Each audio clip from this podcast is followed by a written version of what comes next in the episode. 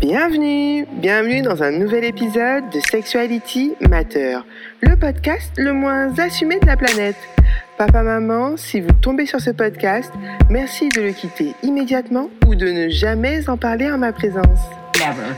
Bonjour à tous, moi c'est Wendy, Didi ou Diwen pour les intimes, et c'est d'intimité dont on va parler pendant les prochaines minutes qui vont suivre. Encore des mots, toujours des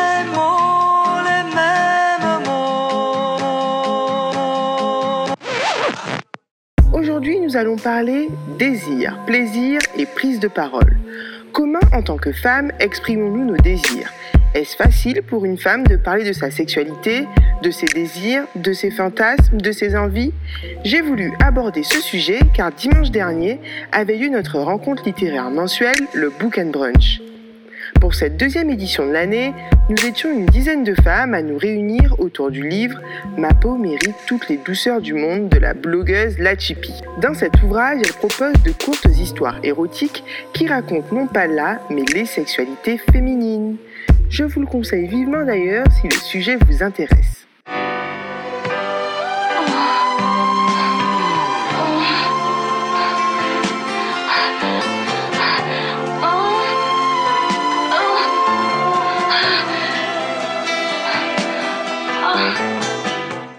Ce qui était intéressant lors de cette rencontre, c'est que toutes les femmes présentes soulignaient la difficulté de s'exprimer, de raconter, de choisir les bons mots pour parler de sa sexualité, de sexe, de cul, lorsque l'on est une femme.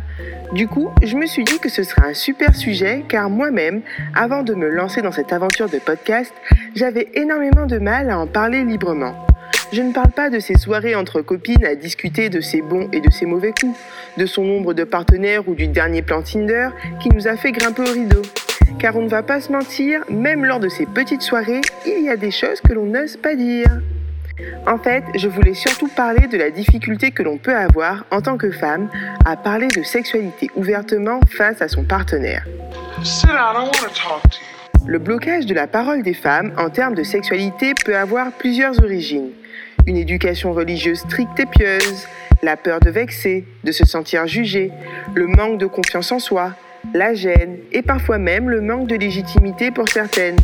Sauf que réussir à améliorer sa vie sexuelle passe forcément par l'expression de ses désirs et de son ressenti. Il n'existe malheureusement pas encore un moyen de lire dans la tête de son ou de sa partenaire. Du coup, monsieur ne pourra pas deviner que vous préférez la sodomie au cunilingus par exemple, si tel est le cas. Une autre raison de parler de plaisir et de sexualité au féminin réside dans le fait que malheureusement encore aujourd'hui, le plaisir masculin est souvent le seul désir valorisé, exprimé et même réalisé au détriment du plaisir féminin. Ce qui peut notamment avoir certaines conséquences négatives. Par exemple, Dernièrement, une étude a montré que 30% des femmes rapportent des douleurs vaginales au cours de rapports sexuels et que 72% des femmes expriment des douleurs lors de rapports anal. La majorité de ces femmes expliquaient également qu'elles n'exprimaient pas leur douleur à leur partenaire lors du rapport. Je vous vois venir les... Mais pourquoi elles ne le disent pas sur le coup?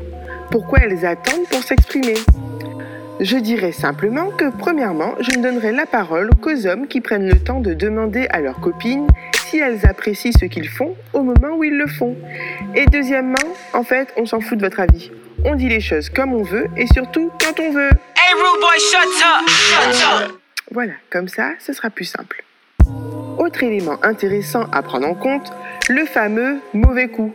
Lorsqu'un homme parle d'un mauvais coup, il parle généralement d'une partenaire passive ou d'une relation sexuelle ennuyeuse. Par exemple, le booty game de Julie n'était pas on point, ou Isabelle a mis les dents et ce n'était pas très agréable, ou encore Malika est restée allongée sur le lit en mode étoile de mer. Sauf que quand nous, nous parlons de mauvaises expériences, nous parlons souvent d'une relation émotionnellement inconfortable ou de douleurs physiques ressenties. Tu sais, les fois où tu n'as pas vraiment envie, mais tu fais quand même pour faire plaisir. Les fois où tu ne sais pas pourquoi tu te retrouves en pleurs à la fin et tu es certaine que ce n'était pas à cause d'un orgasme du tonnerre.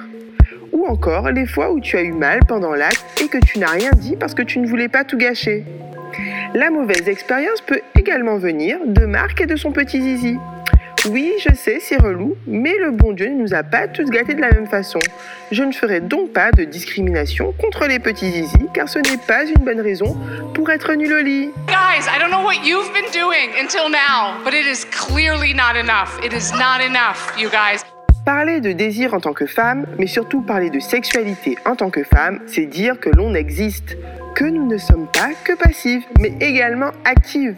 Cela permettra peut-être de renverser certaines inégalités face au plaisir qui continue de subsister. Par exemple, comment vous expliquer que la médecine sache faire bander un mec en panne d'érection, merci le Viagra, mais ne sache toujours pas soigner les femmes contre l'endométriose Parce que les femmes et leurs douleurs à deux balles, on s'en bat les couilles en fait. Cela en dit clairement long sur l'importance que l'on donne à la place du plaisir féminin. Évidemment, nous ne sommes pas toutes égales sur le sujet. Il existe des femmes qui sont clairement plus à l'aise que d'autres. Certaines femmes prennent la parole, parlent ouvertement de ce qu'elles veulent, ce qu'elles ne veulent pas, ce qu'elles aiment, et inversement. Mais beaucoup de femmes ne sont malheureusement pas dans ce cas. En France, par exemple, seuls 51% des femmes osent parler de leurs fantasmes autant que les hommes. La sexualité a pendant longtemps été un tabou dans notre société. À l'époque où les femmes ne travaillaient pas, on leur demandait une seule chose, fonder un foyer. Nous ne pouvions pas nous permettre d'être la chaudasse sur pattes qui ne pense qu'au cul. Non, Martine devait rassurer son doux mari que Jacques et Bertrand ne risquaient pas de venir la féconder à sa place. Et en plus, il fallait s'occuper des cinq bambins pondus pour les beaux yeux d'Albert. Il n'y avait donc aucune place pour le désir de madame. Je vous rappelle quand même que la libération sexuelle en France date des années 60. Cela ne fait pas si longtemps. Donc forcément, toutes ces années de silence et de misère sexuelle, ça laisse des traces. Devenir acteur ou actrice de sa vie sexuelle, c'est également pouvoir mettre des mots sur ce que l'on aime, ce que l'on souhaite, ce que l'on veut, ce que l'on ne veut pas, ce que l'on veut essayer, ce que l'on veut tenter, ce que l'on veut explorer ou ce que l'on veut fantasmer. Il faut donc apprendre à ne pas avoir honte de ses désirs, apprendre à mettre des mots sur ce que l'on pense très fort mais que l'on ne parvient pas à dire. L'imagination peut d'ailleurs être un très bon outil. Dernièrement, j'ai discuté avec une auteure inspirante qui me disait que par exemple, elle se réappropriait sa sexualité en donnant une place à la langue créole dans ses rapports. Au lieu d'avoir à utiliser les mots bite et chat, elle imaginait avec son partenaire des mots en créole qui seraient les siens. J'ai trouvé ça juste génial, cette façon de s'approprier sa sexualité à travers le langage. Pas simple de se dévoiler sur un sujet aussi intime et sensible sans appréhender la réaction de l'autre. Mais réussir à libérer sa parole dans son couple ou dans sa relation, c'est réussir à parler de soi sans avoir à remettre l'autre en cause. Éviter les tu es une merde pour la levrette et privilégier les J'aimerais bien que l'on teste l'arc de triomphe. Oui, je vous assure, c'est une vraie position. Ce ne sont évidemment que des conseils, je n'ai aucun diplôme en sexologie. Je parle juste via le prisme de mon expérience, car clairement, ce n'est pas simple de sortir de sa zone de confort. En fait, j'ai surtout fait ce podcast parce que je rêve du jour où en tant que femme, tout comme un booba, on pourra se permettre de dire je vais attacher les mains des cellules qui applaudissent et que ça paraisse tout à fait normal. Voilà, voilà. Je rappelle par la même occasion que ce podcast n'est clairement pas assumé. Toute ressemblance avec des personnes existantes ou ayant existé est purement fortuite. À la semaine prochaine. Cœur, cœur, love.